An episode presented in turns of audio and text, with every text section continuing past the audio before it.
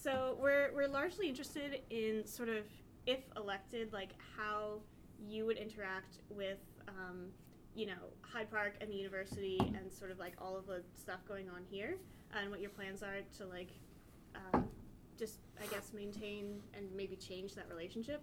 Um, so, for I mean, just first of all, just very broadly, like how do you conceive of the relationship between the 20th Ward and like Hyde Park and the 20th Ward and the university? Um, So yeah. I, I view the university as a major stakeholder um, and institution. It's it's not a major; it's the major institution um, in the 20th ward. Uh, I was also born at the University of Chicago Hospital. Um, still receive all of my medical care there. So, um, and I'm very proud of the trauma center that's here. So there's examples of the university being um, great neighbors with the surrounding community. Then there's other examples of being not so great neighbors. Um, I typically have loved the stances that the students have taken. Um, I love the piece, uh, the petition that was started recently um, in support of a community benefits agreement. I think the students are typically getting it right. I think the university's administration is a little hesitant to move in that direction, um, but I think the community, along with the students, um, can can kind of hold the university's uh, feet to the fire, the administration, and, and make sure that that we're serve as sort of a moral compass um, to keep the university, which is such a huge stakeholder um, in the community, to, to keep the university on track um, and not displacing people. So I'm interested in working with the university um, where there's instances where the university is not acting in the best interest of the community or the best interest of the students. Uh, I, I can guarantee that I'm, I'm not afraid to uh, go against the administration. I come from a background where I frequently went against the administration. I'm not that far removed from college myself. I frequently went against the administration, um, but I think that it ended. It, it created a better relationship. Um, an example of that is that at, at my university, particularly, we didn't have a really good relationship with the community. Um, so I fought the university to open our libraries uh, to the community.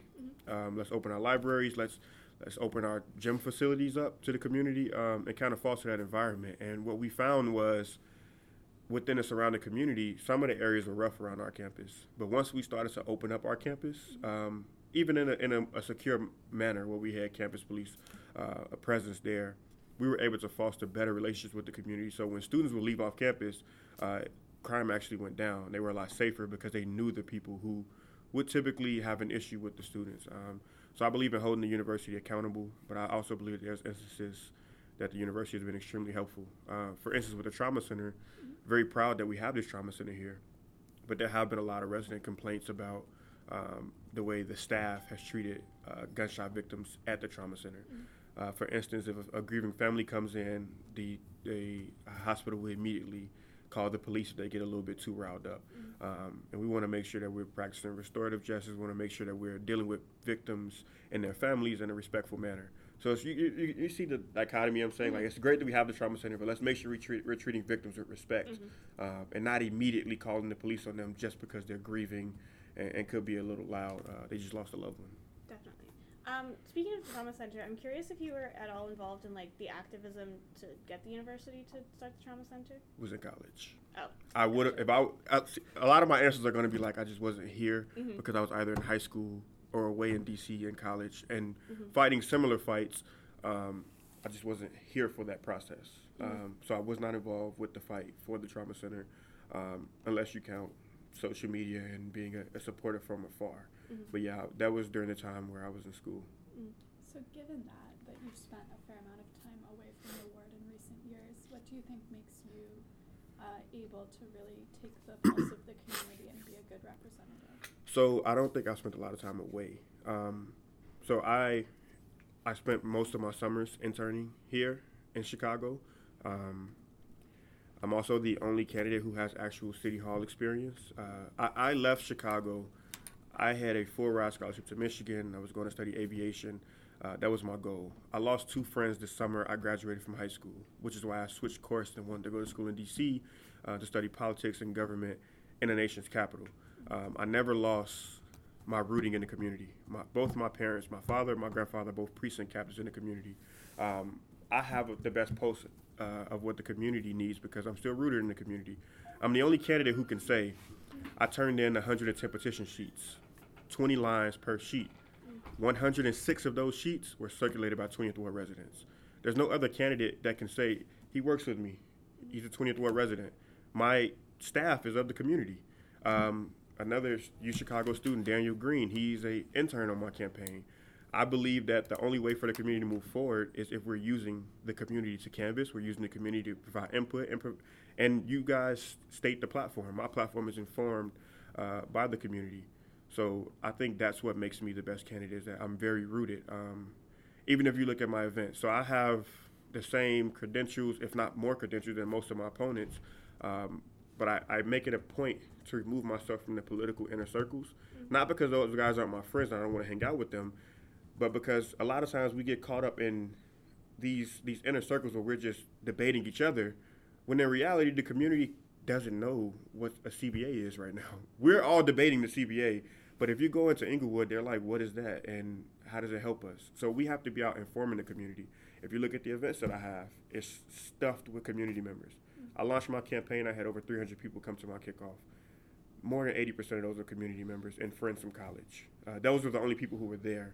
Um, so I, I, surround myself with, uh, with with community members, and that's who's fueling my campaign. My entire staff, every single person except for one consultant, um, is a resident of the 20th ward. And it's different when people are circulating for you can also sign a petition to nominate you. They're they're a little more interested. They're a little more vested than someone who may come out and never come back to the ward. They just worked your campaign and they're gone forever. So just to shift gears a little bit and move sort of to the city level um, for this particular question, um, as you already know, and one of the biggest issues in, in the city of Chicago that the city of Chicago is facing right now is is pension crisis. Yep.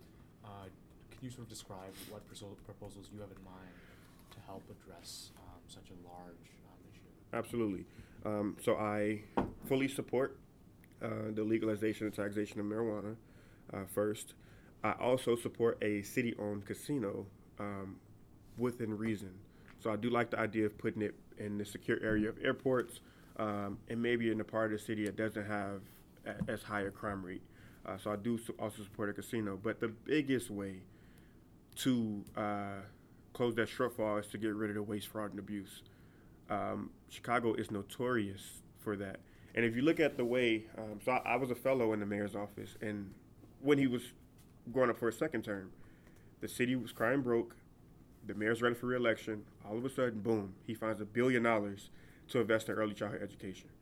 Same thing with the police academy. The city is crying broke. The mayor needs, he's getting pressure from this consent decree, he's getting pressure from all angles from the FOP. He finds $95 million, literally pieced together from different parts of the budget and different initiatives pulls together this 95 million to buy this land um, for to build a new police academy. So the money's there. We're just not spending it properly. So I do support those two proposals. Um, one thing I do not support at all is raising property taxes.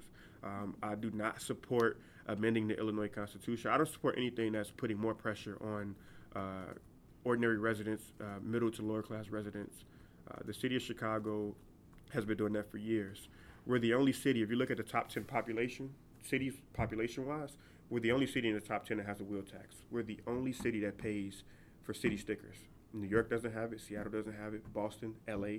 These cities are bigger than ours. Well, New York and LA, and they don't have a wheel tax, but it's become so commonplace that we're just used to it.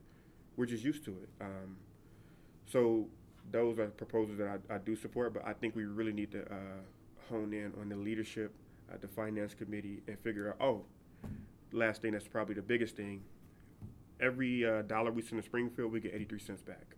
We need to work with our state legislators to close that gap. There's certain cities um, downstate that for every dollar they send to Springfield, they get three back. It's the same thing with Congress. For every dollar we send to Congress, we get less than a dollar back. We need to close those gaps. Um, I think all of those put together, we'd be able to tackle the pension crisis. Just a couple of quick follow-ups. So on the topic of property taxes, there's like this nascent proposal to have universities pay property taxes. Um, particularly private universities um, that are exempt from property taxes at the mm-hmm. moment. Because the university owns a lot of land, and so they pay a lot yep. of taxes. Would you support a property tax proposal that includes the university? Um, if it's re- if it's reasonable, okay. if it's reasonable. So it's, it's a very uh, give and take, uh, pull and tug relationship with with different universities, especially private universities, because we ha- we have to be honest. Like no, the University of Chicago is not a public university, right? Yeah. But if we were to disappear, if we were to take the University of Chicago and wipe it away right now, where are we going to get our health care? Where are we going to get our research on Chicago crime? It's so many things that the University of Chicago is providing to the city of Chicago that residents don't even realize. Most of the the, the, the gang, not gang, uh, definitely want to talk about the gang database. Most of the uh, the statistics that CPD uses comes from right here from this campus. Uh-huh. So they're providing a valuable, uh, it's a valuable resource to the city of Chicago. So if it's if it's within reason, yes, but I, I do not support. Um, again, this this the universe this issue didn't come about by the University of Chicago. It did come about uh, ordinary residents. It came about because of 30 and crooked politicians who were stealing money and not listening to residents in the first place um, and kicking the can down the road so to then try to balance the budget wholly on residents and, and private entities, I think is wrong. Rahm did that when he first took office. He, the city had all these water issues. His first thing was, okay, cool, churches and nonprofits don't pay water bills. He attempted to start charging them uh, water bills. That's ridiculous. Churches are an institution in our community. A lot of times they're providing city services and mental health resources and warming centers that the city is not providing. So now you want to charge them for water. So uh, if it's within reason, yes, but I, it's not something. It's not. It's not options one through five. If we have to get down to like seven or eight, it's like okay, we can consider it. So on your pension plan, you mentioned sort of like these various sources of revenue, whether it's like you know bringing, like you know, reducing, um, I guess, crooked behavior and crooked spending, as well as um, increasing, well, implementing a marijuana tax and legalizing Yep. marijuana. Um, but do you also support? Some experts believe that in order to actually address the pension crisis, you also have to cut back on pensions. Um, do you support such such a move? Absolutely not. Okay. In in no way, shape, form, or fashion. When they started those jobs, they worked for those pensions that was agreed to. Mhm. Own up to your obligations. Fulfill your pension obligations. The city of Chicago cannot start going back on this word again.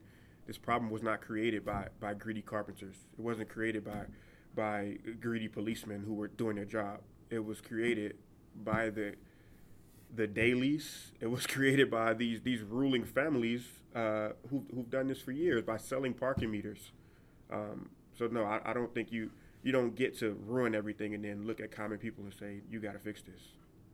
Great. Sounds good. Um, so I think turning back, uh, you mentioned the CBA and you said that you are definitely in favor of one. Is that Absolutely. Um, even further than what's already proposed. Um, Okay, I, I've more. I've studied uh, CBAs extensively. Mm-hmm. So the first known CBA um, with a university was Columbia in Harlem, right? I think it was like 96 or 98. I could be wrong. It's about 20 years ago. Um, they set aside like 10 million, and please don't quote me specifically on these numbers, but it was Yeah, a high get- number yeah. for affordable housing. To date, it's only been like 100,000 that has been spent. Mm-hmm. Um, and the reason that's why I'm like Barack Obama saying publicly that he's going to adhere to this does not move me. I'm not fazed by that. It's not enough. Uh, even getting something in writing is not enough. We need an ordinance. It needs to go through the city council, and then I'm also proposing that we uh, have an independent uh, advocate or someone uh, who is in charge of just ensuring that all sides are adhering to the CBA. So that's the community, that's the university, that's the uh, the OPC, and that's the city of Chicago. That all stakeholders are actually adhering to it because if you look at the history of CBAs, when you don't have something that goes through a city council or a state legislature, um, the community claps and gets happy because they pass a CBA and we got it in writing, but then they don't follow up. And right now, there's no way to go back and and sue Columbia for not spending the 10 million for Columbia. I mean, for um, affordable housing. So it's like that whole generation of people who would have fought are now either old or have moved out of Harlem, uh, and Harlem has extremely gentrified since then. They are even talking about renaming parts of Harlem, um, and that started with expansion from Columbia University. So I'm curious then, um, how you would like. What are the first steps to making that actually happen? Because you know both the OPC and the university have been pretty staunch that they're not interested in even signing an informal agreement, much less a formal one. So how would you make that happen? So I believe wholeheartedly uh, in building coalitions. Um, it's one of the things that I did at my time at Howard. Um, just to give you a quick example, the, the janitorial staff was being privatized. Um, they were getting their butts kicked. They were losing. The university was like, "We're turning it over to this company, and you got to deal with that. Whatever contract negotiations y'all have with them is between y'all, right?" I realized that okay, cool. The, the, the, the SEIU workers and the janitorial staff alone are losing this badly what if we got all of the students behind the janitorial staff? The university is going to hate that bad press. They're going to be in the newspapers every other day, um, and their students we're going to start walking out of class. With within two months, we got that situation rectified. So if it takes all of the university, you guys, this is your university. It's your university. The university exists because of you to serve you. That's literally the uh, the purpose of the university, on top of research and other things. Um, so I believe in building coalitions. If it takes us coming, the community coming together with the students, um, and and us applying pressure together, uh, that's what we have to do. But by no means am I going to just accept. I said I'm not going to do it, so it's not happening. And that's kind of the thing that happens in the city of Chicago. I mentioned it just now with the city stickers. People, someone tells you that this is how it goes, and you just okay. This he said he's not going to budge. We'll just take it. But no other city lives like this.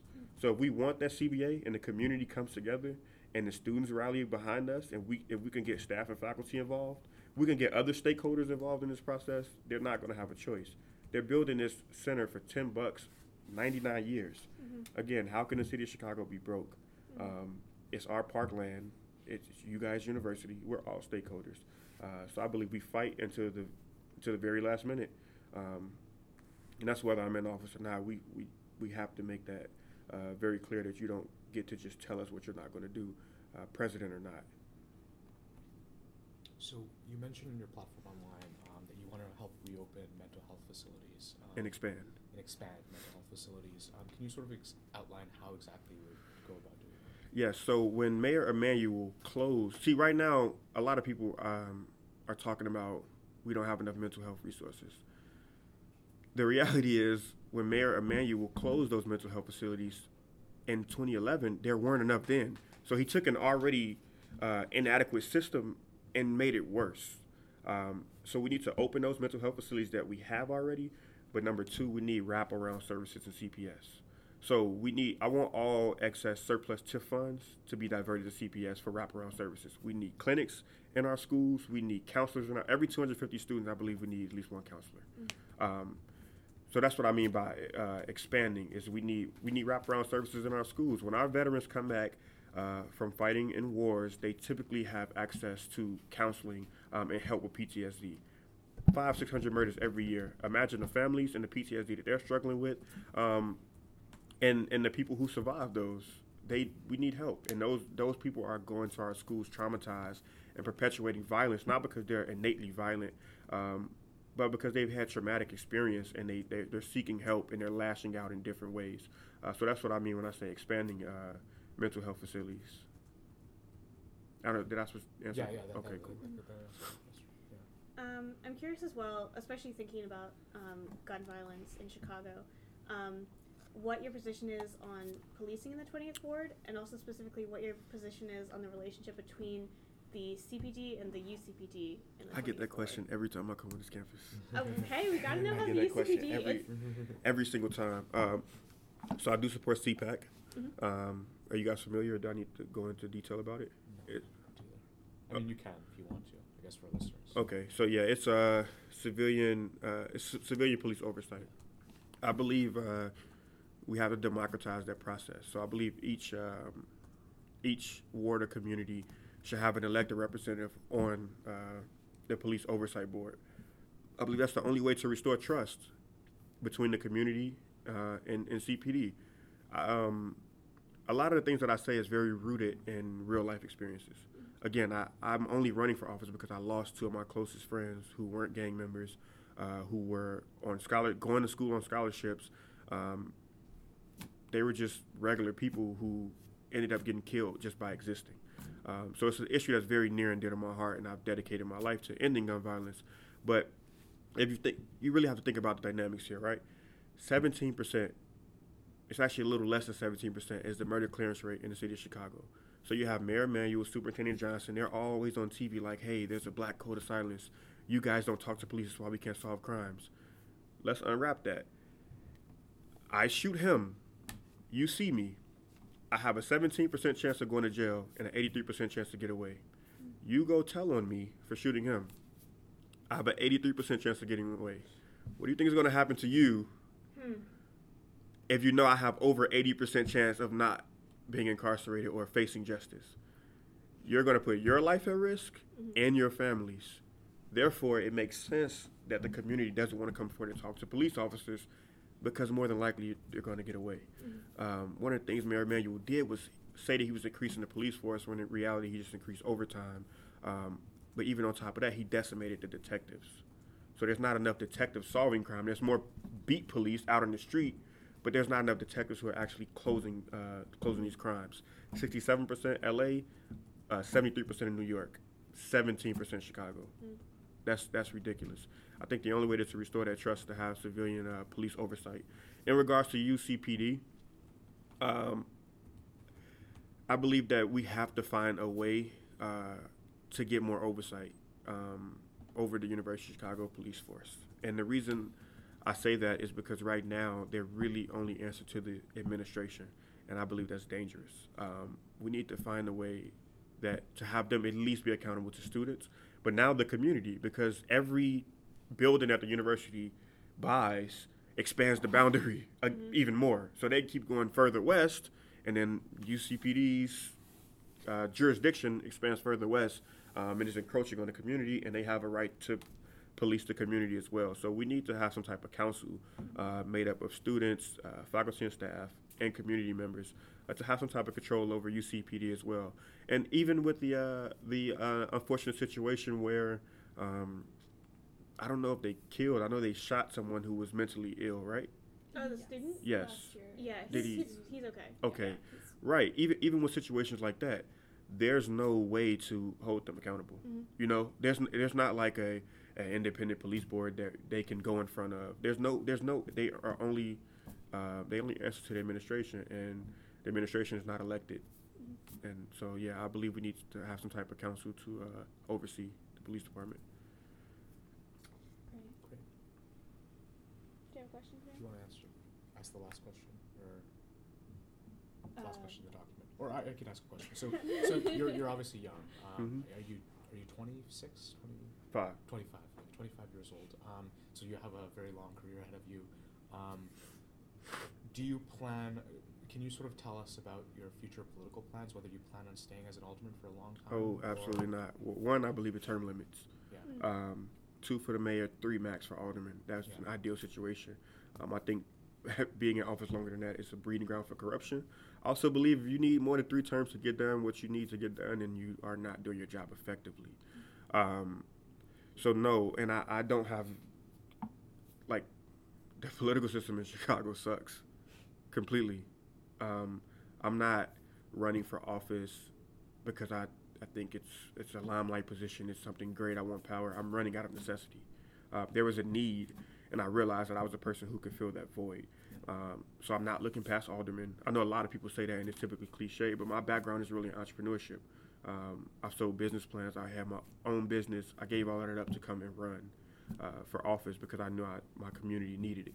Um, so I don't have any any, uh, and I mean this wholeheartedly, any political plans outside of this. Um, and the reason that I'm that I'm even running is because there's no one in this race, and there's no one who I've seen that can build bridges like I can.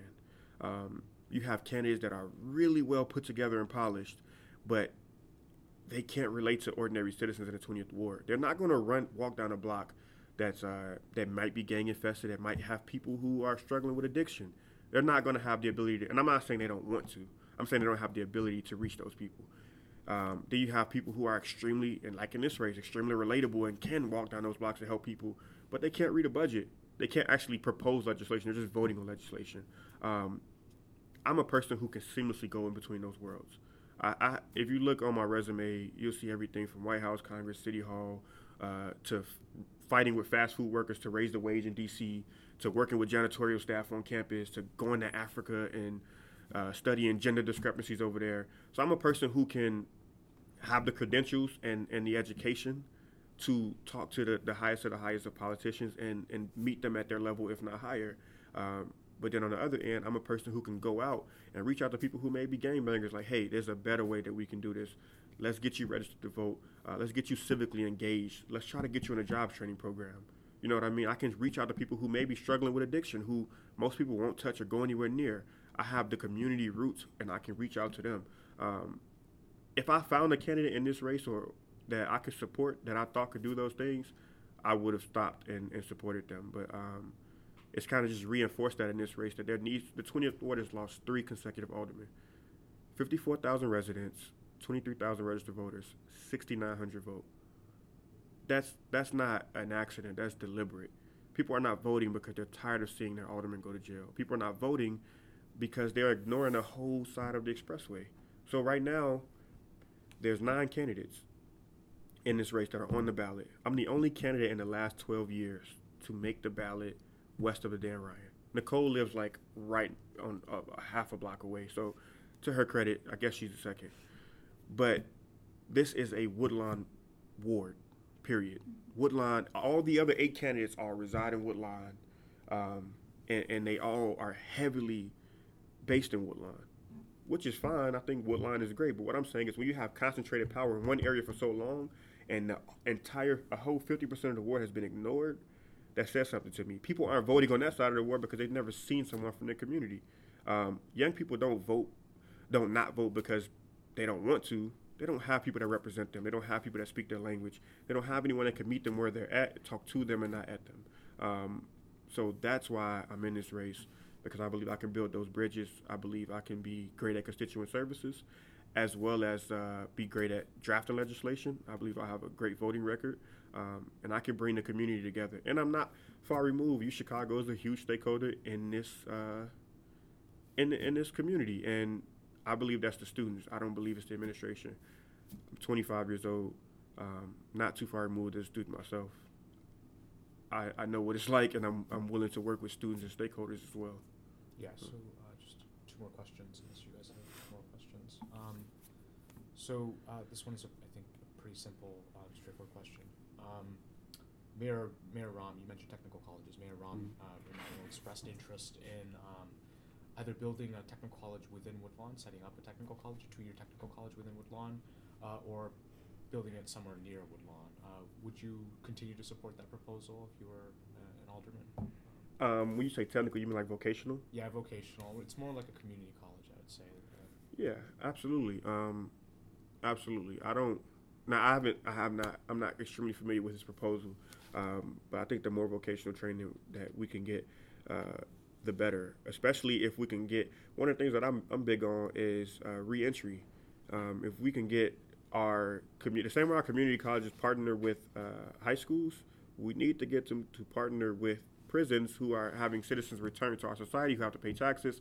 Let's get them some vocational training, um, get them certified so they can be workforce ready as well, because it, it perpetuates a cycle of people getting out of prison, not being able to find work, and going back to a life of crime. Um, so I haven't looked specifically at that proposal, but that, I, I do support uh, more technical vocational training. Uh, and also the final question is, especially before the opening of Jewel Osco, um, which is going to happen in March, I believe. Soon, yeah. Um, yeah, uh, large parts, well, a significant chunk of uh, Woodlawn and, and neighboring communities are classified by some as food deserts. Um, so, how would you, as alderman, work to attract, uh, I guess, grocery stores and other um, high-value businesses to the local community? So we're talking businesses or specifically grocery stores? Grocery stores, but also some other retail businesses. something like that. Right. So I believe you uh, you work on I- improving the condition of the community first, and I think businesses come with that. Um, but one of the things I'm big on is farmers markets. Uh, we have a lot of vacant lots in the 20th ward, a lot of and, and, a, and a pretty dense population in Woodlawn.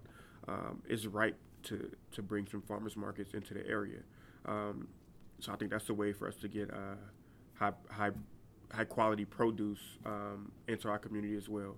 Um, but as far as attracting uh, grocery stores, even if you look at the uh, Whole Foods that Alderman Cochran brought to Englewood, um, that was people cheered that, and I, I was happy for it. I, I shopped there, um, but at the same time, a lot of people in that community cannot afford Whole Foods, um, and Whole Foods has ne- not necessarily been the best neighbor uh, to the surrounding community.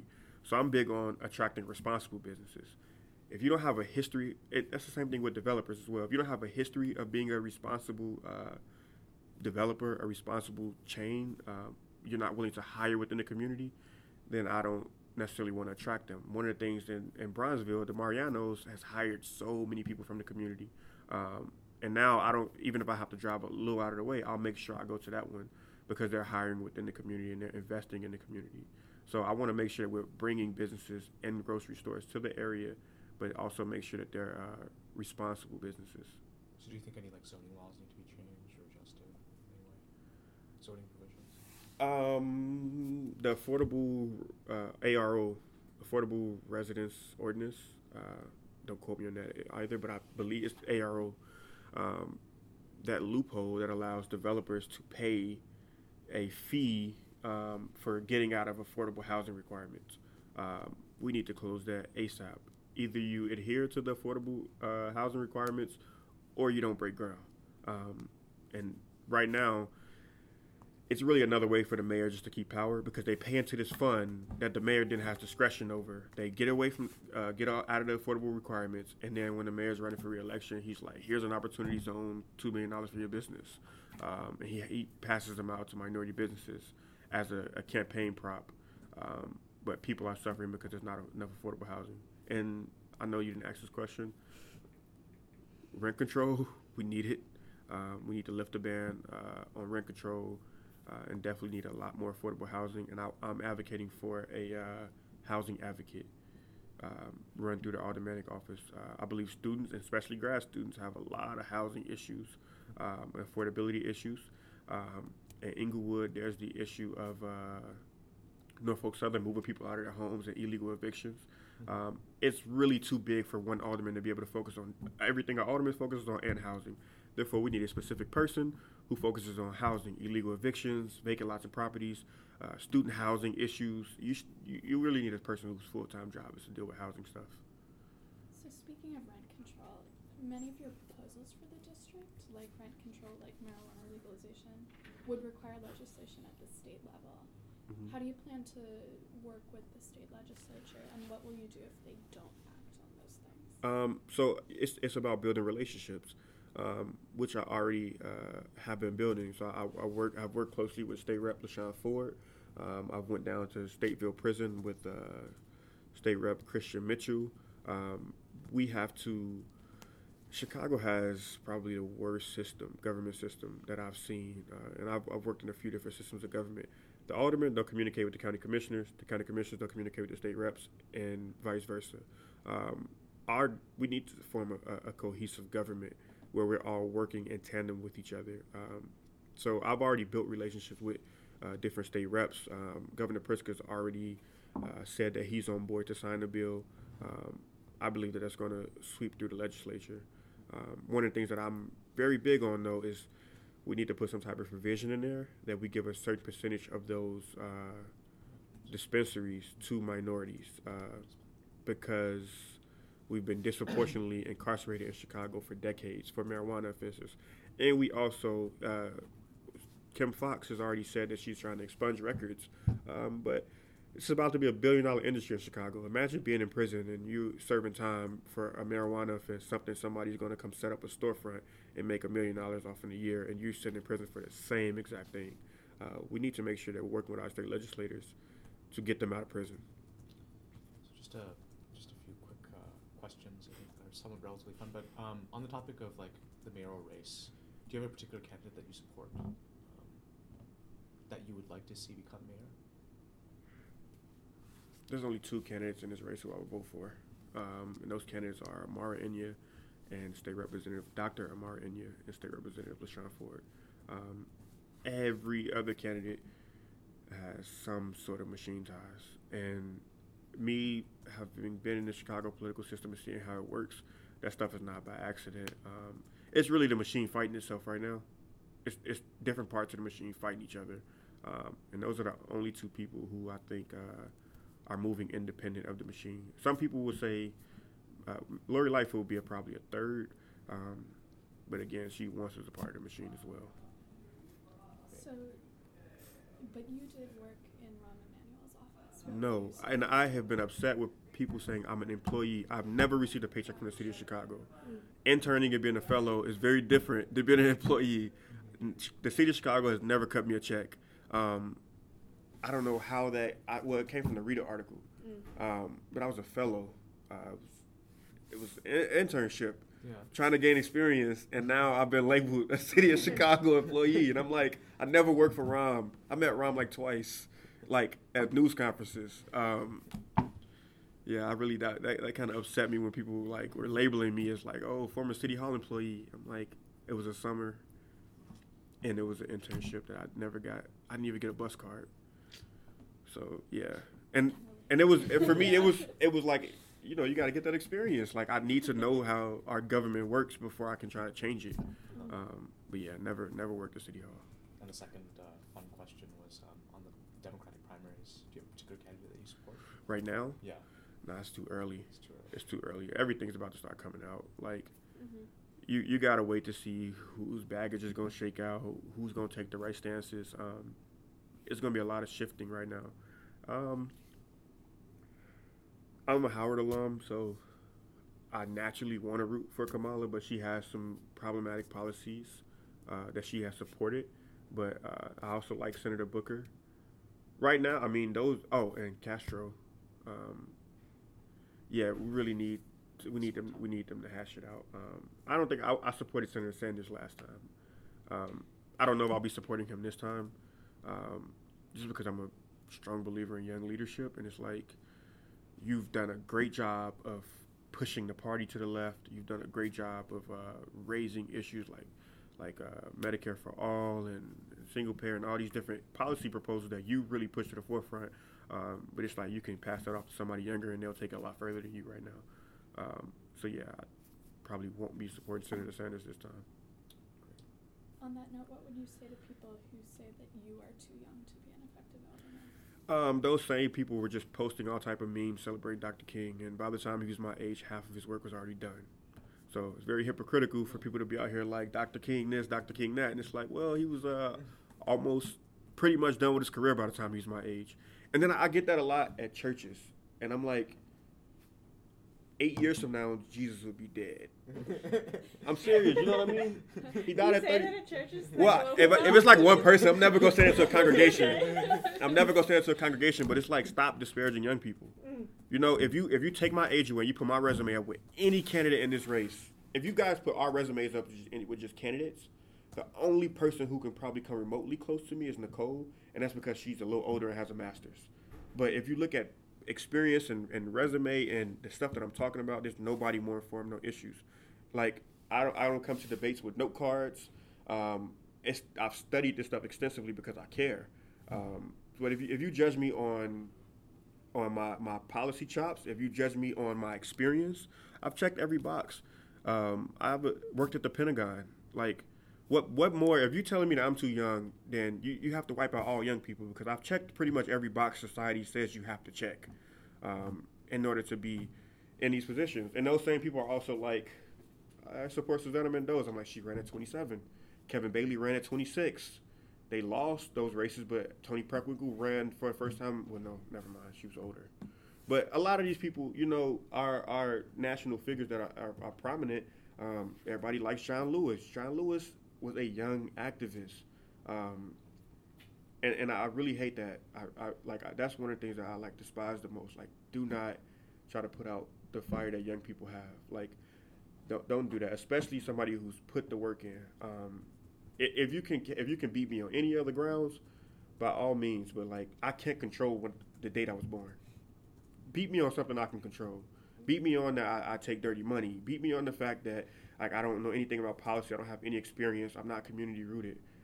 You're gonna fault me for being born on a certain date. Like that's that's terrible. Okay, so you did not work at City Hall, and you were old enough. Right, right. I was a, I was a, in, I was an intern intern at City Hall. Gotcha. All right. Um, I think that does it for Yeah. me. You guys have any other? I guess I have one more question. Um, both of the candidates you named as uh, supporting for mayor are, you know, sort of long shots, um, which is not a problem at all. But do you think you'll be able to effectively work with a mayor who does have machine ties if someone like that gets elected? Absolutely. Um, I'll be able to effectively work with them, but also effectively uh, hold, hold them accountable. So like I've I've met with I've met with pretty much all of the mainstream candidates. I haven't met with like the Kozar guy. Jerry Joyce. But the people who everybody talk about in the mayor's race, Mhm. I pretty much sat down with them with their camps, um, and we have a good working relationship. But I'm not endorsing in a mayor's race. People have asked me for help. They've asked me uh, to endorse their campaigns or to put their signs up in my campaign office, and I'm like, no, I want to make sure I remain completely independent of all candidates, even though Representative Ford is a friend of mine. Amara's campaign manager, Josh Gray, is one of my best friends. Um, I want to make sure that I'm remaining independent. Uh, that way, I'm able to more effectively hold people accountable. Um, and I, uh, Chicago's constitution was written to be a strong council, weak mayor. Um, they flipped that by, you know, using different ward organizations. Uh, Old Man Daley decided he wanted to have elections in the coldest month of the year, um, whereas long shot candidates wouldn't have a chance because you don't have the manpower to get people out in negative weather. Um, but yeah, I, I do think I'll be able to effectively work with them, uh, but also main, maintain my independence. I think that's the problem now. Uh, there's so much money in politics. Um, all of these rubber stamp aldermen, some of them have different thoughts and different values, but it's literally known like, hey, you go against Rahm, he's just to fund your uh, opponent.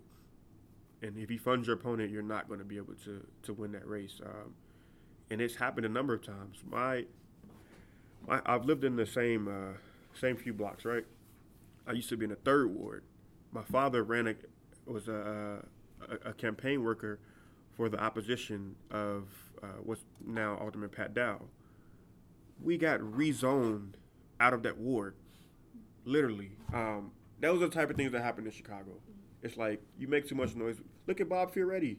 He was an alderman.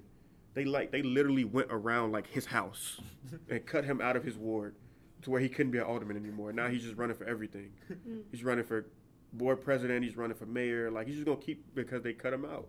Um, those are the type of things that happen in Chicago when you make too much noise. But at the same time, I think if we go about it in a way, um, if I go into it with the community behind me, which has been my goal, so I don't take money from developers. I don't take money from uh, from from businesses that have a, a contradictory uh, giving history in, in our community. Um, my goal is if I were to be elected, I come in with so much support from the community that like we're able to push the envelope together. Like you have to listen to me, and that's my thing with the CBA. You can't tell us no if the community and the students are together. There's literally nothing. You, we it's too powerful, um, and that's how that's how movements get started, um, and we get change in this country. It's the same thing with the, the civil rights um, uh, fight. It's the same thing with the founding of this country.